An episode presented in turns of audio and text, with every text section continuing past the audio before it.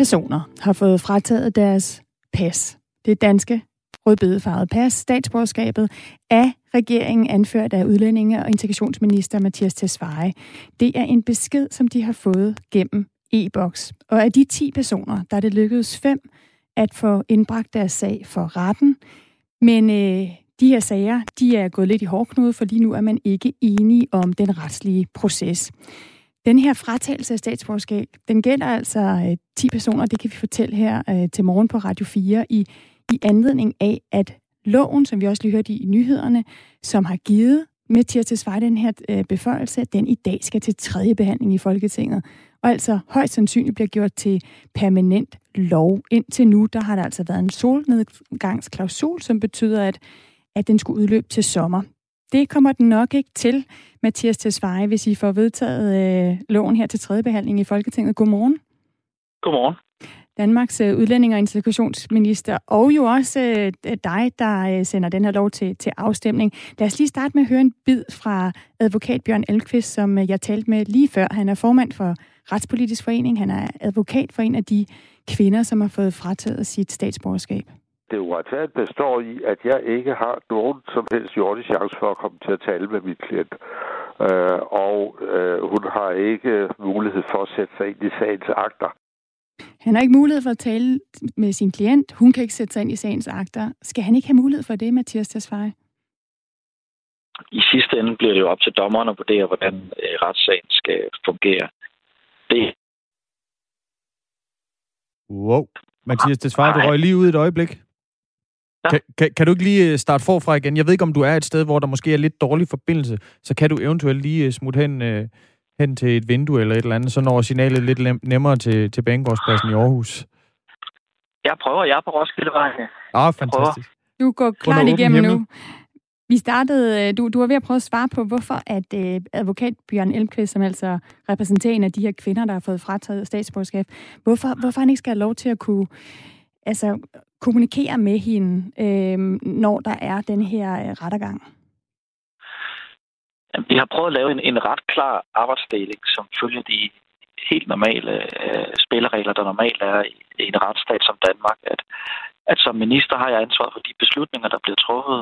For eksempel, at der her er en person, der er indrejst i nogle af de her konfliktområder, hvor det er ulovligt at indrejse, og har handlet på en måde, der er til fare for, for Danmarks vitale interesser. Og det er grundlaget for, at og personen har fået frataget sit pas, og min hensigt med at gøre det er at undgå, at de rejser ind i Danmark.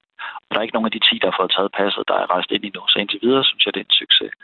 Så er det så op til domstolen. Hvis, hvis sagen så bliver anket til domstolen, og det er der jo fem af sagerne, der er, så er det op til domstolen at afgøre, hvordan den øh, sag rent praktisk skal forløbe. Og der må vi jo, øh, der må vi jo indrette os efter de afgørelser, som dommerne træffer. Og det er der ikke nogen domme, der er faldet endnu, og der er ikke nogen retssager, der er endelig på plads endnu.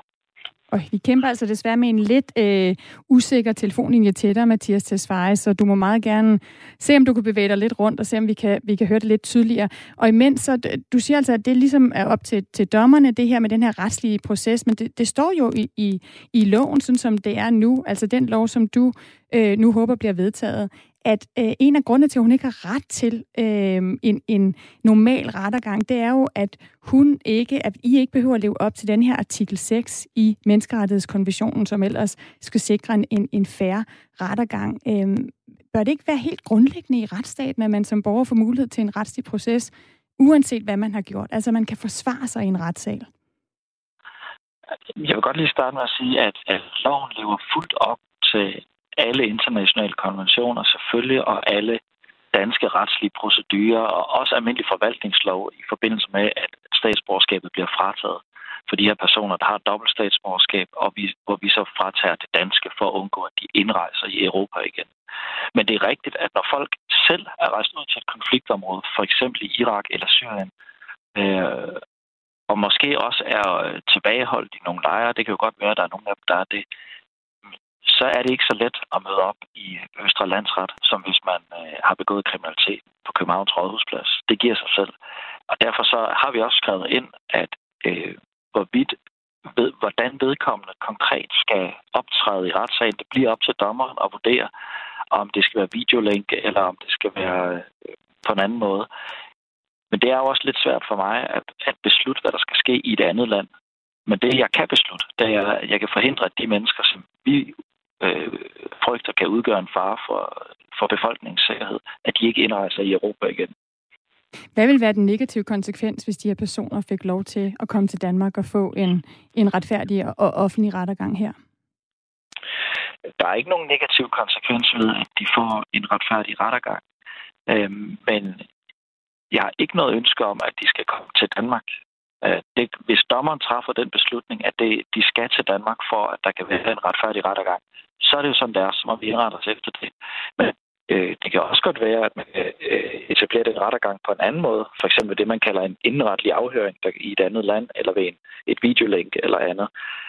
Hele loven er vedtaget med henblik på at undgå de indrejser her, fordi vi frygter, at de kan udgøre en sikkerhed, øh, en, en trussel for vores sikkerhed. Og det er trods alt prioritet nummer et. Øh, det er nogle mennesker, som har været i nogle områder, hvor det vi to opfatter som normalt, øh, er unormalt, og det vi to opfatter som fuldstændig barbarisk, har været en del af hverdagen. Mm. Og derfor er vi nødt til at tage ret alvorligt, at det er mennesker, som, som kan udgøre en, en trussel for sikkerheden, og som har handlet på en måde, som altså ikke bare er almindelig kriminalitet, men som er til fare for, for landets helt vitale interesser. Så du, du siger, at det kan godt være, hvis dommerne beslutter det, hvordan den her retsproces skal være, at de kan komme til Danmark for at få en offentlig rettergang. Det vil du ikke afvise?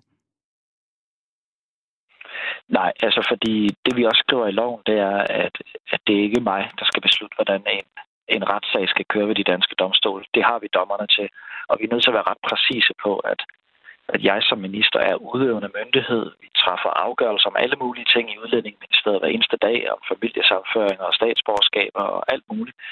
Øh, og hvis folk er uenige i det, så har de jo mulighed for at gå til en domstol. Og det er jo ikke mig, der skal blande mig i det. Det er jo så uafhængige dommer, der skal træffe den afgørelse. Også om, hvordan retssagen skal forløbe. Mm. Og det er jo så der, vi lige nu for eksempel fra Bjørn Elmqvist hørte, at han, han ikke kunne kommunikere ordentligt med sin klient. Han kan måske sende en, en sms en, en gang imellem, og derfor så synes han ikke, at den her retssag, som den står lige nu, lever op til for eksempel artikel 6 i Menneskerettighedskonventionen, som jo altså øh, handler om, at man netop får en, en retfærdig og offentlig øh, rettergang. Mathias Tesfaye, hvis vi så lige vender os mod, øh, hvad konsekvenserne kan være af det her. Altså, du har jo i, i alt i løbet af de seneste år taget statsborgerskabet fra, fra 10 mennesker. Og du vil ikke kommentere på enkeltsager, men, men for vores lytter lige kan forstå, hvorfor vi taler om, om den her lov, som nok bliver gjort permanent i dag, så gennemgår vi lige helt kort de to personer, som vi har kendskab til her på, på Radio 4. De er begge to kvinder, de sidder i syriske lejre, de er begge født i Danmark, og de har begge to børn, altså børn med dansk statsborgerskab. Og de kommer fra henholdsvis Iran og fra Marokko. Det er hvad deres advokater har fortalt til os, altså Bjørn Elmqvist og Knud Folchak. Marokko har jo blandt andet dødstraf, og det er jo ikke lang tid siden, at Danmark sendte en person, kendt som boghandleren for Brøndshøj, til Marokko. Han blev lovet, at han ikke fik dødstraf, og det fik han jo så alligevel. Mathias Svej, kan du forsikre, at mennesker, som du tager det danske statsborgerskab fra, ikke vil blive udsat for tortur, ikke vil blive udsat for at blive dømt til døden, i det land, de efterfølgende kun har statsborgerskab til? Så jeg kan udtale mig omkring de to konkrete sager. Men hvis folk får frataget statsborgerskabet, så er det fordi, de har dobbelt statsborgerskab. Og hvis man rejser ud af Danmark, for eksempel ind i et konfliktområde, hvor det er ulovligt at opholde sig, man handler på en måde, der virkelig er til fare for vores øh, helt øh, nationale, vitale interesser, og man får frataget det danske statsborgerskab, så har man stadigvæk sit andet statsborgerskab. Det kan være et irakisk, eller et afghansk, eller øh, et syrisk, eller et marokkansk, eller hvad det er. Øh, og så er man jo statsborger i det land, og så er man omfattet af de regler, der gælder i det land. Vi har ikke udleveret nogen til dødsstraf eller tortur, og det skal vi heller ikke, fordi det er et godt princip, at vi ikke gør det. Men jeg, jeg kan ikke tage ansvar for alle verdens borgere, som har statsborgerskaber i andre lande, og som øh, øh, er omfattet af de regler, der er i de lande, hvor de nu engang opholder sig. Men nu har vi jo 10 konkrete sager. Det har I selv meldt ud. Der er 10, der har fået frataget deres statsborgerskab. Kan du forsikre, at de mennesker, som du tager det danske statsborgerskab fra, de ikke vil blive udsat for tortur? Jeg kan i hvert fald forsikre, at vi lever fuldstændig op til øh, vores forpligtelser herunder, at vi aldrig udleverer folk til tortur eller det, der hedder nedværdigende behandling, og heller ikke dødsstraf. Det er, det er også en del af de konventioner, vi har tiltrådt, og som, er, som jeg synes er vigtige principper, også for det danske samfund, også når det er barske sager. Lad os lige høre advokat Knud Folchak, som altså er advokat for en af, af de her øh, kvinder. Vi har også konventioner, som siger, at vi må ikke sende folk i en situation, hvor de kan ende i lande i forhold til dødsstraf og tortur. Det er jo Folketinget, der giver et statsborgerskab. Men her er der altså en minister, som mener, at han skal være berettiget til administrativt at fratage statsborgerskab uden en domstolsprøvelse med konsekvenser af den karakter. Det er jo helt, det er jo helt ved siden af enhver form for retssikkerhed og enhver form for overholdelse af konventioner. Så bare lige til sidst, du siger, at du kan stille garanti for, at de personer her, som blandt andet kommer fra, fra Iran, fra Marokko, at de ikke vil blive udsat for tortur eller for dødsstraf? Jeg siger, at vi lever fuldstændig op til de forpligtelser, vi har om, at vi ikke udleverer folk til tortur eller dødsstraf. Hvis en, en person render rundt i Danmark og har dobbelt statsborgerskab, lad os sige, det er dansk irakisk, og vedkommende så flyver ud af Danmark selv, måske endda til et område, hvor det er forbudt for en dansker at indrejse, og opholder sig i det område, så er det altså svært for mig at tage ansvar for, øh, hvad vedkommende oplever i det område. Han har selv sat på, på, på flyet i Danmark. Vi har endda sagt, at det er ulovligt at sætte sig på flyet. Det er noget helt andet, hvis vi udleverer nogen, sådan som det gælder for Said Mansour, som er blevet øh, udvist til, han er så blevet udvist til Marokko. I sådan nogle situationer er det helt rimeligt, at man siger til det danske samfund, at vi selvfølgelig ikke skal udvise til tortur og dødsstraf, men det er jo lidt svært for mig at tage ansvar for, at folk mod den danske lovgivning indrejser et område, som det er ulovligt at opholde sig i. Øh, og, hvad, og de så fra det område senere vil blive sendt til et tredje, eller et fjerde, eller et femte land. Altså, det, det, kan ikke, det mm. kan jeg jo ikke tage ansvar for. Det er meget svært. Nej, men man kan jo sige, altså, det, som du selv siger, vi må ikke udvise borgere til lande, hvor der er risiko for tortur eller dødsstraf. Det her det er ikke en udvisning, men det, der sker, når du administrativt fratager øh, for eksempel de her kvinder øh, deres danske statsborgerskab, det, det kan jo i praksis betyde, at de øh, kan havne i Marokko eller Iran, og dermed ikke øh, er sikre i forhold til tortur eller dødsstraf?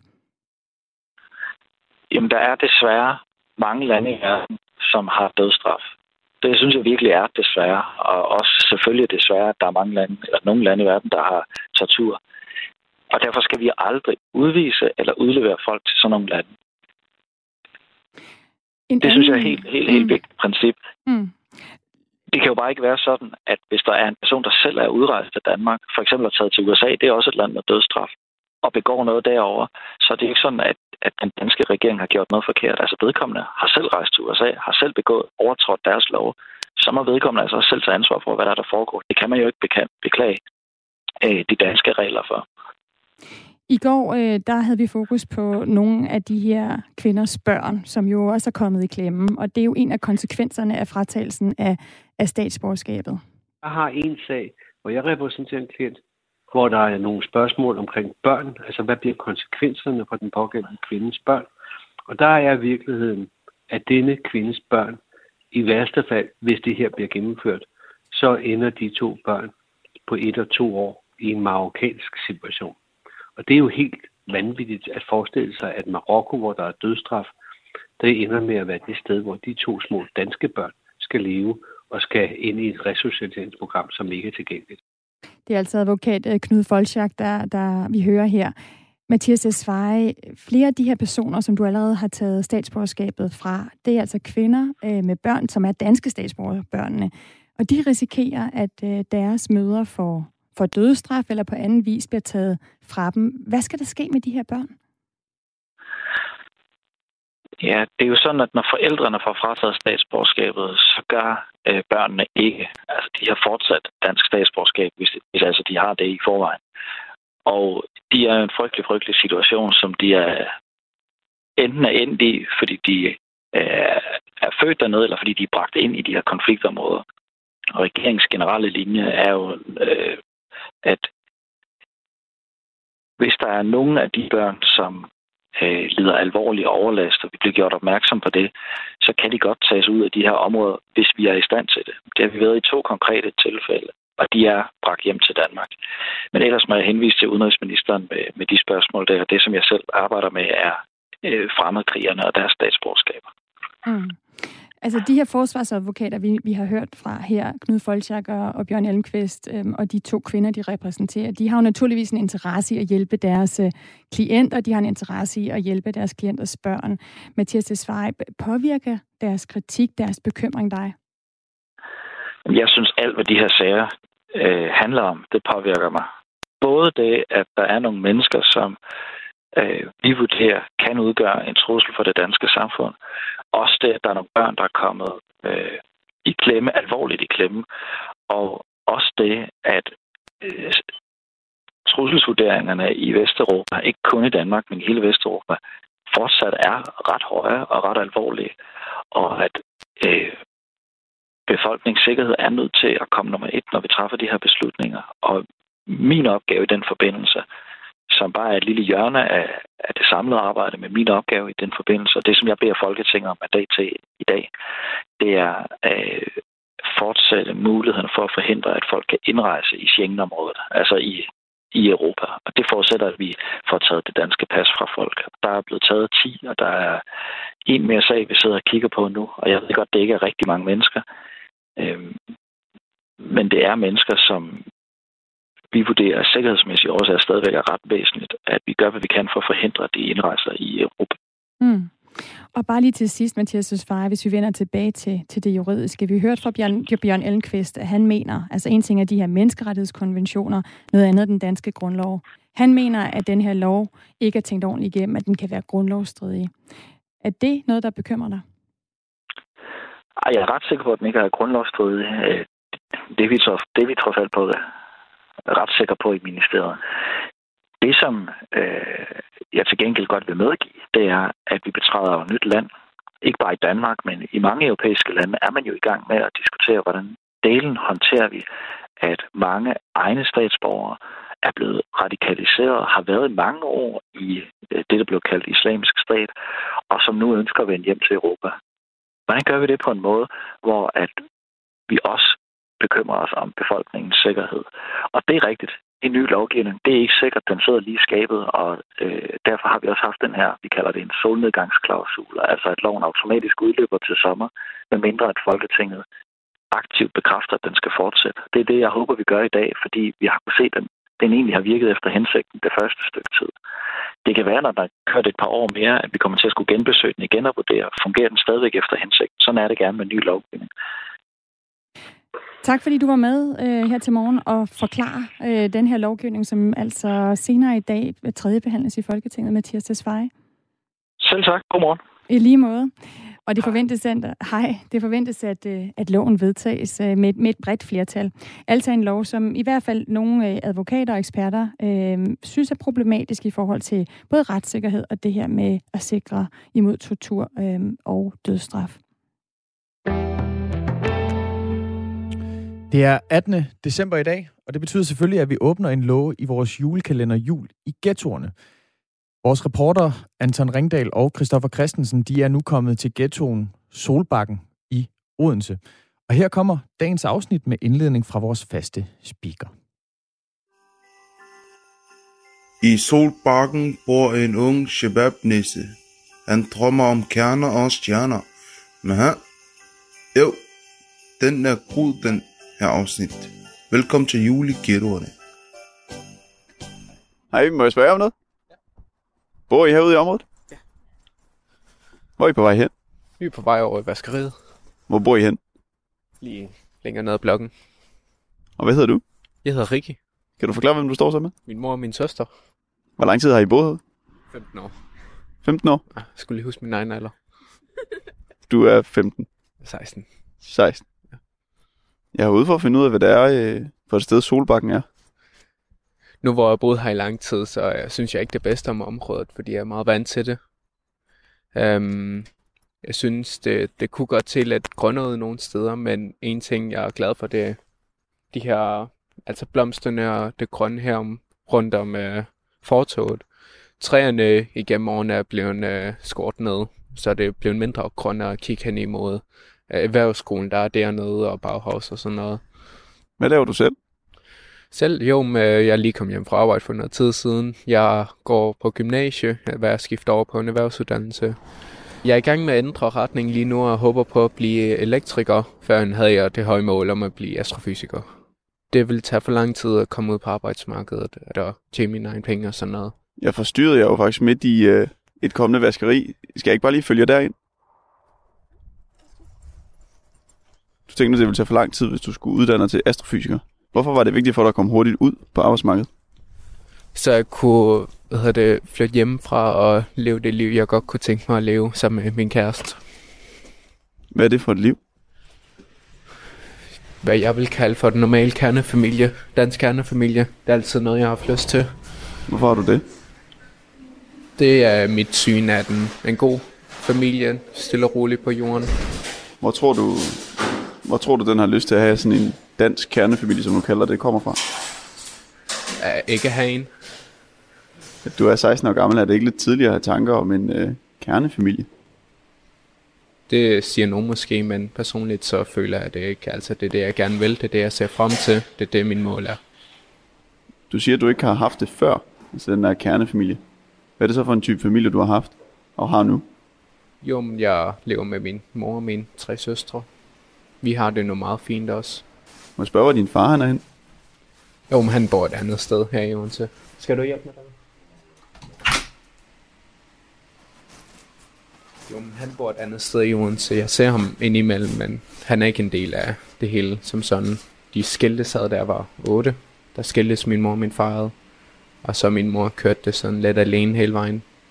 Og jeg tror også, det er der, jeg har fået øhm, trangen til en kernefamilie, en faderlig figur og sådan noget. Føler du lidt, at du også har været det for dine søskende? Det er svært at sige på nogle punkter, så tror jeg, men det er ikke noget, jeg har lagt mærke til som sådan. Min familie, mine søskende, de er lige nu på børnehjem. Det er noget, der skete for to år siden. Det var jeg også, jeg kom med samtidig med. Min mor, hun var ude for nogle problemer og sådan noget. Jeg vil ikke gå i for meget i dybden med det. Um, men det gjorde, at vi var nødt til at komme ud på et børnehjem. Og der, derfor var vi derude i lang tid. Det har været lidt hårdt, og mine søskende, de er stadig derude. Og vi gør vores bedste, mig og min mor. Jeg er flyttet hjem igen. Det gjorde jeg efter et år. Øhm, vi er flyttet hjem igen, men vi prøver at jeg prøver at få mine søskende hjem, så de heller ikke skal være der for lang tid, fordi jeg ved, for mig selv i den alder var det hårdt, så må det være endnu hårdere og betyde endnu mere for dem i fremtiden, jo længere de skal være der. Hvorfor kunne du komme hjem og forlade børnehjemmet? Det er min alder og min øh, det jeg, jeg viste, at jeg godt kunne tage mig selv, hvis der skulle opstå noget. Jeg godt skulle kunne klare det. Det kan min søskende ikke. Du så min søster, hun var ikke lige så høj, så hun er ikke lige så gammel. Hun er nogen af 12 og sådan, mens der er 7 år, 8 år. Jeg kan ikke lige huske det. noget i den retning. Hvornår øh, forlod du børnehjemmet? For et år siden cirka. Det var i sommermånederne før at jeg skiftede eller kom ind på gymnasiet. Og hvad er det for et sted, øh, det børnehjem, du boede på? Det var oppe i øh, Kataminde. Jeg var ikke så vild med at være der. Det var nu øh, okay, men jeg, jeg har været vant til at bo i Odense det meste af mit liv, og jeg har alle mine kontakter og familie og sådan noget her i Odense, så det, det var lidt af et stretch, at jeg kom helt ud i Katminde. Og det var lidt, øh, det var lidt deprimerende i i det lange løb, og det er også derfor, jeg gerne vil eller håbe på, at min søster kommer hjem snart. Og hvor lang tid var du på børnehjem? Et år. Jeg vil mene, at jeg er blevet mere øhm, ansvarlig over for mit eget liv i hvert fald. Jeg har lært mig at tage mig af mig selv mere. Jeg har lært nogle øh, flere livsfærdigheder, end jeg havde før. Øh, vask tøj og sådan noget, det gjorde jeg ikke selv før. Må jeg spørge, hvorfor det blev nødvendigt, at du skulle på børnehjem? Jo, øhm, som sagt, min mor hun røg ud for nogle øh, episoder, hvor det var, at hun havde noget, noget stress og nogle ting i den retning. Og det var svært for hende at kontrollere det. Vi var tre børn på det tidspunkt, men ene forældre. Så jo, vi, vi kom derud på grund af de problemer, hun havde. Vi havde ikke noget sted at være foruden. Det var altså Jul i ghettoerne, som er lavet af Anton Ringdal, og det var Christoffer Christensen her, som lavede interviewet. På mandag, der tager vores øh, to rapporter til næste stop på Ghetto-rundturen, når vi skal høre fra ghettoen Sundparken i Horsens. Og lige på den anden side af nyhederne med Thomas Sand, der tager vi en tur til Storbritannien, hvor vores øh, EU-rapporter Mads Anneberg er på plads og kan fortælle om, hvor det egentlig står med sagen om Brexit. Ordet er dit, Thomas Sand.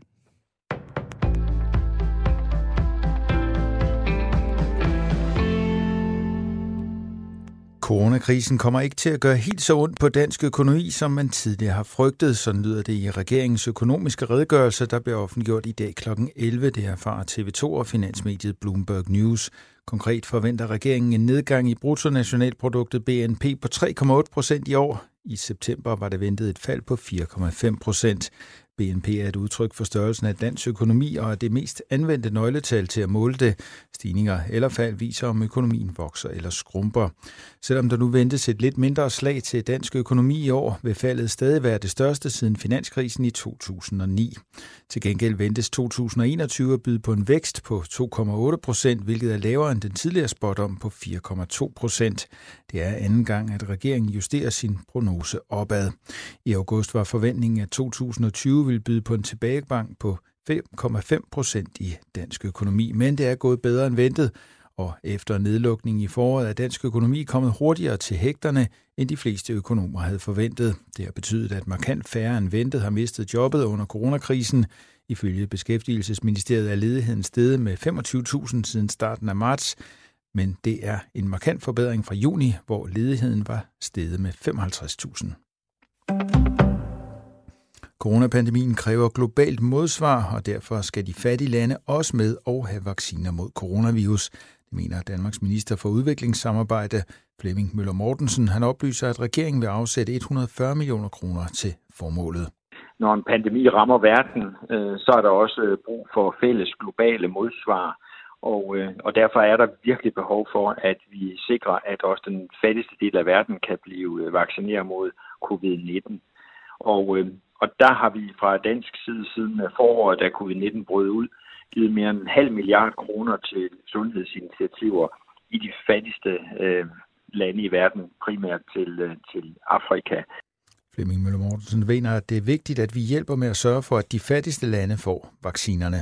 Det er jo også i dansk interesse, øh, fordi øh, ingen er sikre, før alle er sikre. Altså før øh, pandemien er slået ned, alle er vaccineret, så kan vi heller ikke føle os sikre for, at den ikke vender tilbage til Danmark igen. Supercyklonen Yasa har jævnet hele landsbyer med jorden på sin vej gennem Fiji. Det oplyser flere hjælpeorganisationer i Stillehavsnationen. Kategori 5-cyklonen gik i land på Fijis næststørste ø, Vanau Levo, sent torsdag lokal tid med vindstød på op til 345 km i timen. Det tog omkring fire timer for cyklonens øje at feje gennem øen. Cyklonen, der bevægede sig langsomt, udløste oversvømmelser, jordskred og mørklægninger, før den drev videre ud over havet. Tidligt fredag lokal tid. To er bekræftet døde efter, at Jasa har passeret gennem landet. Nordea har besluttet at afvikle sin russiske bankvirksomhed Nordea Bank Russia. Det oplyser Storbanken på sin hjemmeside ifølge det svenske nyhedsbureau TT. Beslutningen er i tråd med Nordea-koncernens strategi om at fokusere på kernevirksomheden i den nordiske region, forklarer banken. Afskeden med Rusland kommer på et tidspunkt, hvor landets finansmarked er udfordret af følgevirkningerne af coronapandemien. Det giver en øget risiko for såkaldt dårlige lån, hvor private og virksomheder kan have svært ved at opfylde deres forpligtelser. Og med det nåede vi frem til en vejrudsigt mest skyde, og i dagens løb kommer der regn i den nordlige del af Jylland. I resten af landet holder det stort set tørt. Temperaturer mellem 5 og 9 grader. Det var nyhederne på Radio 4. Mit navn er Thomas Sand, og jeg giver ordet tilbage til Stine Krohmann Dragsted og Christian Magnus Damsgaard.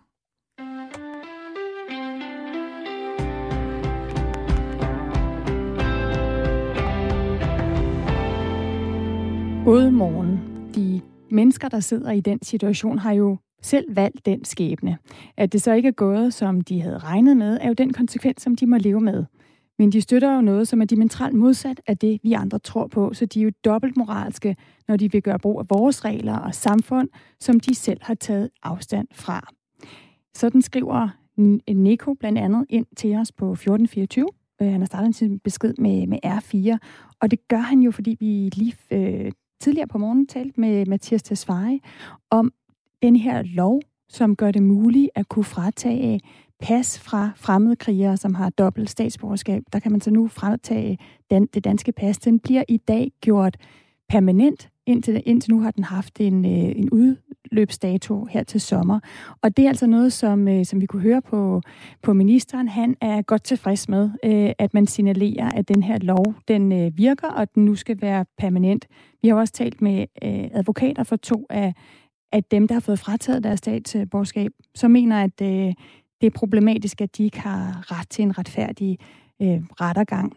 Vi har også fået en øh, anden sms fra Daniel, som skriver, Tænk, jeg troede, vi levede i en sund og demokratisk retsstat, baseret på Montesquieus tanker om magtens tredeling. Men når en udøvende magt, altså ministeren, samtidig får tildelt dømmende kompetencer, og oven i købet selv kan stemme for lovene, ja, så er det jo ren bananstat.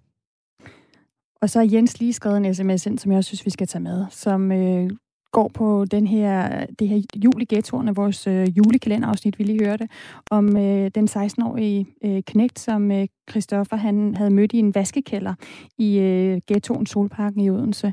Og Jens han skriver, godmorgen, wow, en ung gut i ghetto-kalenderen. Han er, var vanvittigt velformuleret og meget mere moden og fattet at høre på, end jeg nogensinde havde haft det som 16-årig. Det lød som lidt af en hård start, han har haft. Kæmpe, kæmpe skulderklap til ham for at virke så cool. Klokken den er 36 minutter over 8, og nu skal vi til noget, som jeg har ventet på hele morgenen.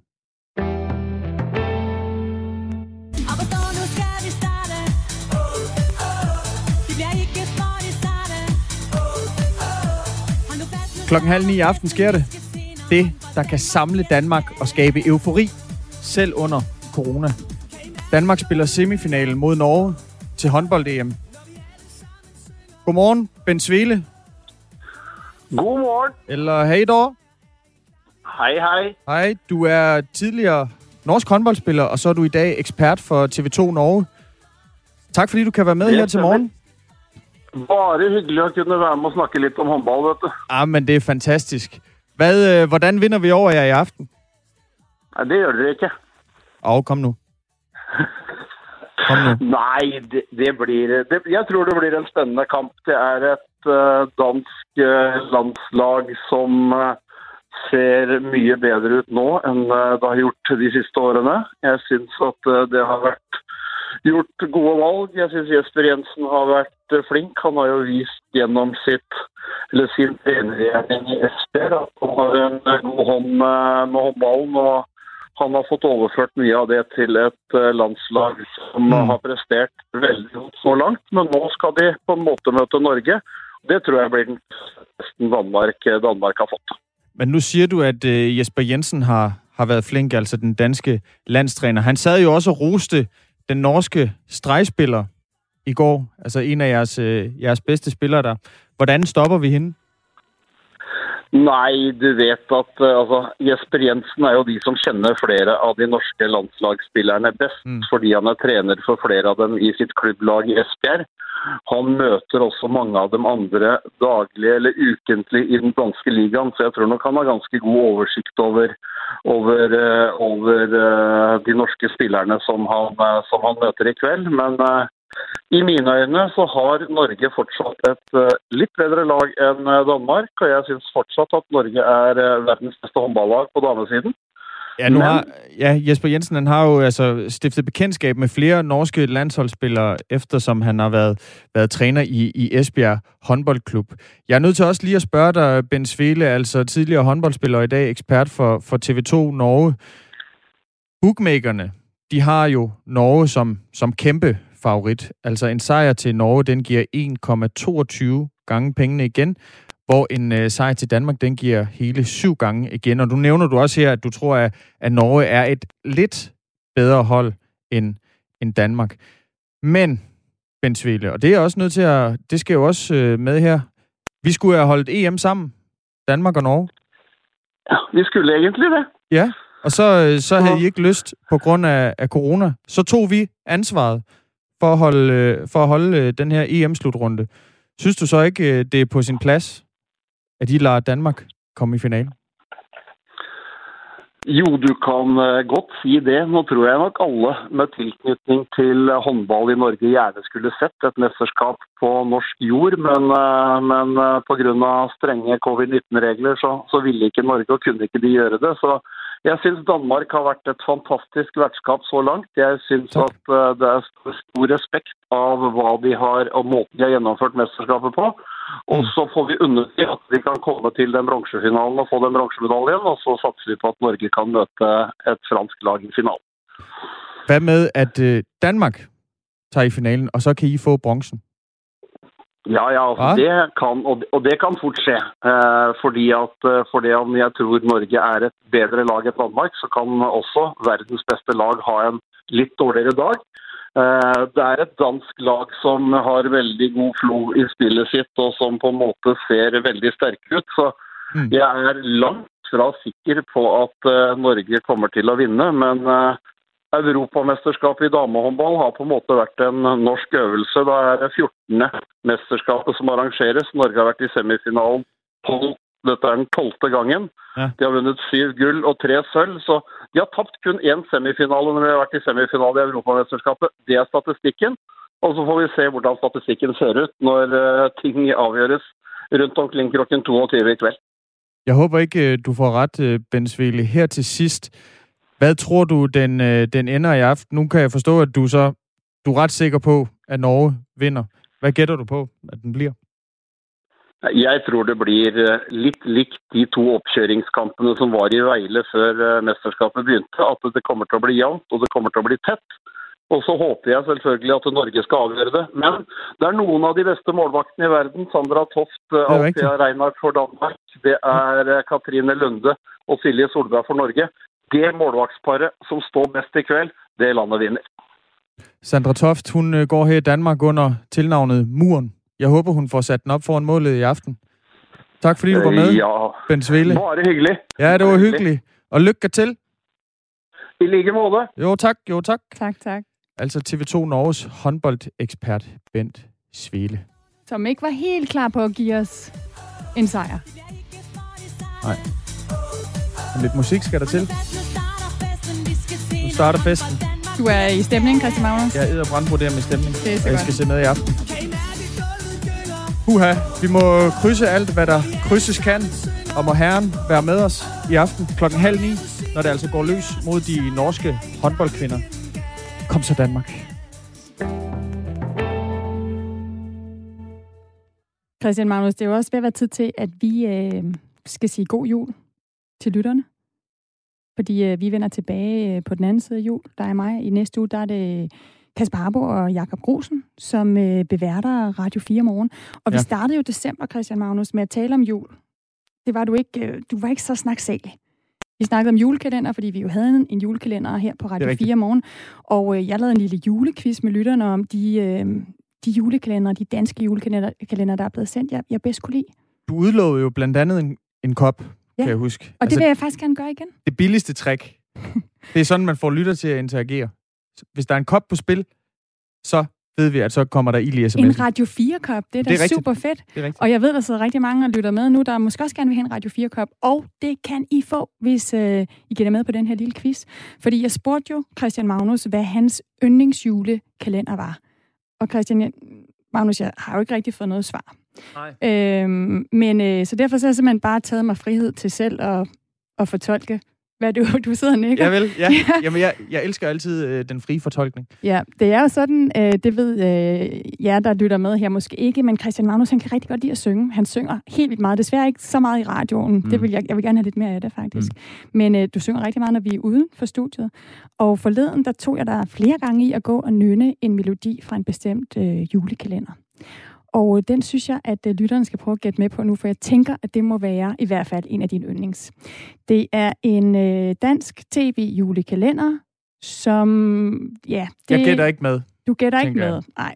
Jeg har allerede på fornemmelsen, hvor du vil hen, Stine. Ja. Ja, og jeg vil ikke bede dig om at nynne den der sang. I stedet for, så vil jeg sætte en sang på fra en, som spillede med. Og lyt nu efter, fordi jeg tror, det bliver ret let, når I først hører det her. Once I was 11 years old, my yourself a wife or you'll be lonely. Once I was 11 years old.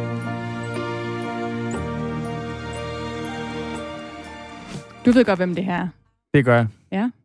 Og... Skal, skal jeg sige det? Nej, men ved du, hvem han har spillet med i? Ja, det ved jeg også godt. Okay. Lad os se, om der er nogen lytter, der kan gætte, hvad det er for en dansk julekalender, der blev vist første gang på TV2 i 1996, som Lucas Graham her spillede med i. Så er der en Radio 4-kop på vej. Hmm. Hmm. Hmm. Hmm. Hmm. Klokken er kvart i ni. Nu skal vi øh, fra julekalender og så til Storbritannien. Skål gammel venskab ren for god og stryges frøver min. Skål gammel venskab ren for god med dem dag så længe, længe siden. De skønne ungdomsdag og ja, de dag så svære at finde. Vi Mads Anneberg, er du med os? Det er i hvert fald. Godmorgen. Godmorgen. Hvor er du med fra? Jeg er med fra noget, der hedder Sittingbourne i Storbritannien. Og øh, det er jo ikke helt tilfældigt, at vi lige spiller denne her lille venskabssang. Skulle gammel venskab rent forgå? Mm, præcis. Britterne, de er jo altså på nippet til at sige endegyldigt farvel øh, til, til os og, og til resten af EU. Det sker om om 12 dage til nytår, øh, hvor den her overgangsperiode udløber, hvis altså ikke der kommer en, en, øh, en aftale inden. Mads Anneberg, øh, er britterne klar til at tage det store farvel? Øh, ja, altså man kan sige aftale eller ej, så, øh, så er de jo fortid i, i EU-klubben her til, til nytår. Og er de klar? Nej, ikke helt. Altså, og, og det på trods af, at tiden til, at de forlader os, bogstaveligt talt bliver talt i timer herover. Øh, jeg hørte i BBC i går, hvor de kunne sige, at der var 350 timer til det endelige Brexit, det endelige, øh, hvad skal man sige, øjeblik, hvor Storbritannien kapper de sidste bånd. Så tiden går, og klokken slår, men øh, der er stadig ingen aftale mellem EU og Storbritannien, og det er jo problematisk nok for os i, i Danmark, men herover der er det simpelthen værre. Det britiske politi river sig i håret over, at de snart bliver lukket ud fra EU's øh, forbryderdatabase. Både kæledyr og udvekslingsstuderende får svært ved at komme ind i EU fra 1. januar. Og så har vi selvfølgelig alle virksomhederne, der får besked på at forberede sig, og som spørger, på hvad? Jeg har besøgt en virksomhed, der sælger et, et foruroligende stort udvalg af tørrede frugt- og grønt snacks, og hvor ejeren Nimisha Raja er lidt træt af situationen.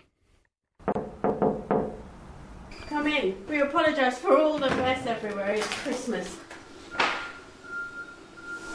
this is the main processing area. All the fresh fruit comes in here. What we're processing today is cucumber. Do you make dried cucumber? Dried, yes, dried. Cucumber, tomato, beetroot, parsnip, kumquat, peppers, courgette, watermelon, seaweed we do as well. Kale crisps we have made in the past. Kale crisps. Kale, yes.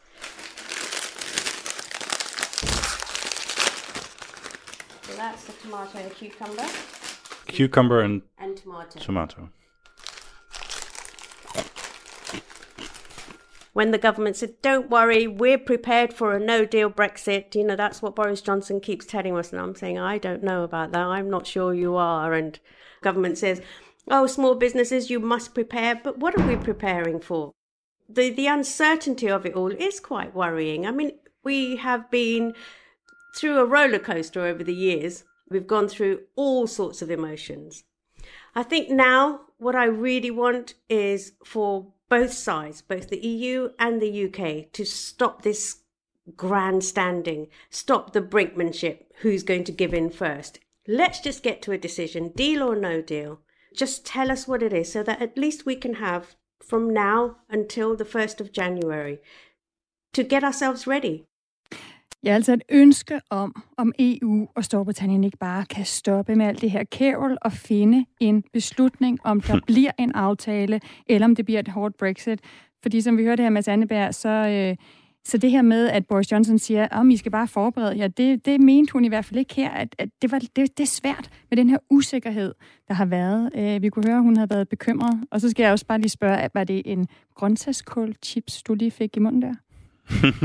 ja, det var en, øh, en grøntsags tomat chip, altså en helt Aha. tørret tomat. Hvordan, øh, hvordan smager sådan en?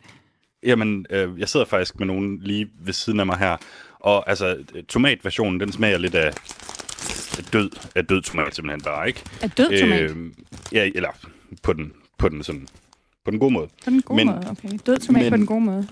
Spændende. Agurke, ag- agurkechipsen er meget sjov, fordi det er sådan lidt, det er første gang, det går op for en nogensinde, hvordan agurker smager. Fordi der normalt er så meget vand i, at det ligesom overhovedet ikke øhm, kan smages ellers. Og nu har jeg det lidt dårligt med, at jeg bare sidder her og visker mig i øh, lækre øh, agurkesnacks. Så jeg overvejede lidt om, oven i den der kop, som vi snakkede om før, om vi kunne ligesom udlade en pose britiske tomatchips til den lytter, der først skriver ind. Jamen det kan vi da... Hvad skal de skrive ind om? Men de skal bare skrive deres adresse. De er simpelthen bare skrive deres adresse, så får de en pose tomatchips fra dig. 1424 start jeres besked med, med R4, så skal du sørge for at få den sendt, inden der kommer 12 på varerne. Det er nemlig lige præcis det. Og hvis der nu ikke er nogen, der skriver ind, fordi det ikke lyder så lækkert, så, så skal I to ligesom bare spise den, tænker jeg. Check. Oh, okay, det, øh, det, vi stiller os frivilligt op som øh, forsøgspersoner. Mm. Tomatchips. Ja. Altså, det tror jeg godt, jeg kan klare. De der agurkchips, synes jeg måske lyder lidt, øh, lidt værre. Altså, Ja. hvordan smager Det- en det- agurk det- uden vand? Nå, Ja, undskyld. sundt. Ja. Anyway. Nå, men den her virksomhed, den ligger så mellem London og Dover. Dover, det er der, hvor alt, ja, stort set i hvert fald det meste af fragten mellem Storbritannien og EU foregår. Og når man kører derned ad, så bliver man bare advaret hele tiden med sådan nogle skilte om, at der er kø, der er kø, der er kø. Fordi der allerede, hvad skal man sige, nu er øh, kø til at komme over til, til Frankrig og, og tilbage igen. Øh, der bliver hamstret både her i, og i EU, hvilket giver ekstra meget trafik på begge sider. Øh, fordi, som Christian Magnus siger, det bliver dyrere at købe hinandens produkter efter nytår. Især selvfølgelig, hvis det ikke der kommer en, en aftale. Og det fik så hende her, indehaveren af, af den tørrede frugtfabrik, til at tænke, Nå, jamen så køber jeg da bare 40.000 citroner nu i Spanien. All I keep thinking about is are the prices of my products going to increase because of a no deal Brexit? We have an order for um, lemon infusions uh, early in January. So I decided to stockpile not just for our next order in January, but for the next two orders after that. So normally we would get two to three tons in. I decided I'm going to get minimum eight tons.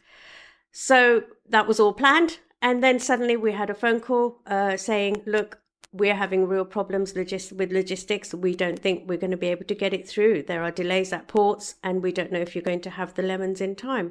I had to cancel my my delivery of 40,000 lemons. Mads, kan du ikke lige oversætte det her citronimport-eventyr? jo, altså indehaveren her ville have hamstret 40.000 citroner i Spanien, fordi hun havde en stor ordre i, i januar. Men det endte så med, at hun faktisk ikke kunne få dem leveret til tiden, fordi der er så mange, der hamstrer lige nu, at det simpelthen skaber kaos med logistikken frem og tilbage. Øhm, så, så det var jo selvfølgelig surt show for, for hende, og, og grunden til, at hun ville have de her 40.000 citroner, det var jo fordi, at hun ved, at de er billige nu, øh, før britterne træder ud af, af EU. Det har også været fremme i britiske medier, at der er noget legetøj, der simpelthen ikke når frem til Storbritannien til jul, fordi at der er de her, hvad skal man sige, forstyrrelser øh, i, i fragten. Og udover at det selvfølgelig... Ja? Nej, uh, go ahead. øh, det, jeg vil bare sige, at udover at det bliver dyrere og mere tidskrævende at handle sådan frem og tilbage, så bliver det også mere byråkratisk, fordi hende her, hun fortalte mig, hun har været til 117 fortæ- forskellige webinars om regler efter Brexit, og jeg har også selv øh, set, at den irske regering i går holdt et webinar, øh, altså et, et online seminar, specifikt om reglerne for at fragte heste frem og tilbage over grænsen til Storbritannien. Så det bliver bare regler, regler, regler, og på mange måder bliver det lige så bøvlet for os over på EU-siden. Er der overhovedet noget godt at sige om Brexit for den her virksomhed, som du har besøgt? Ja, absolut. Altså, hun tror blandt andet, at øh, britterne vil komme til at købe mere britisk. Altså, dels fordi, at alle andre produkter måske bliver lidt dyrere, men øh, så tror hun også, at det måske vil gøre det nemmere for hende at komme ind på nogle andre markeder. Altså, fordi det, som britterne blandt andet gerne vil opnå med Brexit, det var at kunne handle mere frit med alle mulige andre end lige os i EU. Og den drøm lever endnu. Lad os lige prøve at høre. What is the single best thing about Brexit? The single best thing about Brexit is I think it will first of uh, I think it will make us work harder on exporting to the rest of the world. I think it will open up the rest of the world to us. How on earth are you going to teach Americans how to eat dried courgette instead of potato chips? Uh, well, I think they'd want me to add lots of salt and fry it, Hmm. but uh, that's not going to happen, obviously. And and not only that is this is not a portion for them. No, no, no. But You need to supersize it. Yeah, exactly. We'd have to supersize everything and possibly put salt on everything as well. so uh, uh, you know, we'll see. Thank you very much for having me. I want to say goodbye on behalf of the entire Denmark and possibly also the rest of Europe. Are you going to miss us? We are going to miss you terribly. And it, I think it will be quite emotional, actually, on the day. I think it's a really sad day. I just hope we can still be friends. Jeg håber, vi stadig kan være venner med Sanne Altså en her, der siger, hun kommer til at, at savne os, og at det er trist, øh, selvom at, at der også var en god ting trods alt, ikke? at, at øh, hun håber, at britterne kommer til at knokle mere for, at, øh, at få handlen med resten af verden øget. For eksempel USA. Det kræver så måske lidt mere salt og lidt større portioner af de der tomatchips. Øhm, Mads Anneberg, du har simpelthen, øh, der er mange, der har skrevet ind. Jeg kan godt sige til dig, at der er flere, der er vilde med at få tomatchips lige nu. Er det rigtigt? End øh, der har været, øh, enten så har de kendt svaret på den her julekalenderquiz, jeg lige havde, eller også er de ikke særlig interesseret i en Radio 4-kop. Men øh, der er simpelthen mange flere, der har skrevet ind og, og gerne vil have tomatchips, så øh, du skal simpelthen have sendt en øh, over det til Odense, kan vi godt sige. Jeg, Det er jeg meget, meget glad for at høre. Ja. Gider du ikke uh, sende den adresse til mig på en sms, så skal jeg personligt sørge for, at den kommer afsted, før 12 murene bliver, bliver rejst. Det lover vi. Mads Anneberg, Radio 4's udsendte i Storbritannien, som jo så også holder øje med, hvad der sker i forhold til Brexit, fordi øh, Mads Anneberg, der er jo kommet en ny deadline fra EU nu, ikke? Jo, det er der vel. Altså, jeg, jeg ved, at uh, Boris Johnson, og, altså den britiske premierminister, og Ursula von der Leyen, de havde lige et lille telefonmøde i går, hvor de lige sådan tog en, tog en status og, og sagde, at øh, ja, det går jo lidt fremad, men, men ikke helt nok, og, og, og så videre. Ikke? Så lad, lad os nu se. Europaparlamentet har sagt, at de gider ikke rigtig have med det her at gøre, hvis, uh, hvis det bliver senere en søndag. Men må ikke. De kan tælles til fornuft, hvis, selv hvis det bliver mandag eller tirsdag.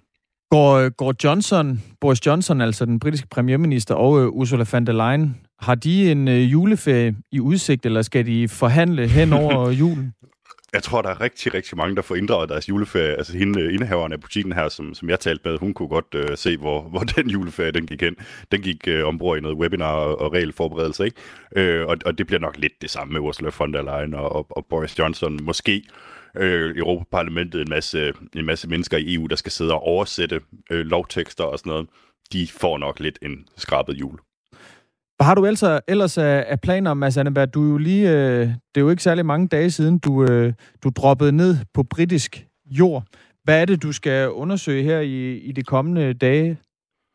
Mm, jamen, det kommer jo lidt an på, om der kommer en aftale, eller om der ikke kommer en aftale. Altså, det, det, det er jo lidt den store ubekendte, som vi alle sammen øh, lever med lige i øjeblikket. Men jeg vil gerne ud og finde ud af, jamen, altså, om der, hvor vi er kommet til i Brexit nu, om det ligesom stemmer overens med det, som folk stemte for tilbage i 2016. Så, så det kan kan i hvert fald lige være den, den første ting. Øh, men det kommer selvfølgelig an på, om vi får en aftale eller ej, og, og, og, og så videre. Men, øh, men generelt ja, og så ud og sige farvel til folk, altså, fordi det er jo lidt, det er jo lidt et stort farvel, og jeg skal sende et radioprogram på, på onsdag, der hedder Lobbyland mellem 10 og 11, hvor at, øh, man kan høre øh, frugterne af, af det her store farvel. Og nu, hvor vi taler om frugterne, Mads Anneberg, så har vi simpelthen ringet den lytter op, der har vundet din pose, din pose uh, tomatchips. Det er Kate, tror jeg nok, vi har med nu. Tove? Tove, Nej, tror jeg jeg. hedder Tove. Nå, ja, Tove, ja. undskyld. Tove. Mads, Anne, Tove. Mads Anneberg, Godmorgen. øh, du kan lige øh, tage en snak med Tove her og sige tillykke med chipsene. Nå. Ja, stort, stort tillykke. Jamen, Der Jamen, kommer en lille tak. julehilsen. Jamen tak, det var, da, det var da skønt. En julegave. Ja, jeg troede, den røg til Odense nemlig. Nej, Tove, det er altså dig. Det er Jeg simpelthen dig, der er den ja. heldige vinder. Hvor er Ej, du hvor fra, jeg Tove? heldig. Jeg er fra Vejle. Har du nogensinde smagt øh, agurke og øh, tomatchips? Nej, det, nej, det har jeg ikke. Vi må, vi, Jeg har, en, ja, jeg har engang været i England og fået agurkesandwich. Det kan jeg huske, jeg undrer mig meget over for mange, mange år siden. Men nej, jeg har aldrig smagt chips. Tove, lige var derfor, kort, jeg- øh, ja. vil du også synes, det er trist, øh, hvis der foregår sådan et øh, endegyldigt farvel her til nytår til Storbritannien? Ja, men altså, jeg tænker, der er jo ikke noget, der er så skidt, så det kan godt for noget. Så jeg håber, at det bliver... Ja, ja altså, at det bliver godt. Det bliver det nødt til at være, simpelthen. Ja, altså det er jo, englænderne er jo også, de er meget søde mennesker, og de er ret sjove, synes jeg. de har. Ja. Tak, Tove, for at byde ind øh, med øh, på den her quiz og, øh, og vinde altså tomatchips. Og tak, Mads Anneberg. Vi øh, følger din videre færd i Storbritannien. Selv tak.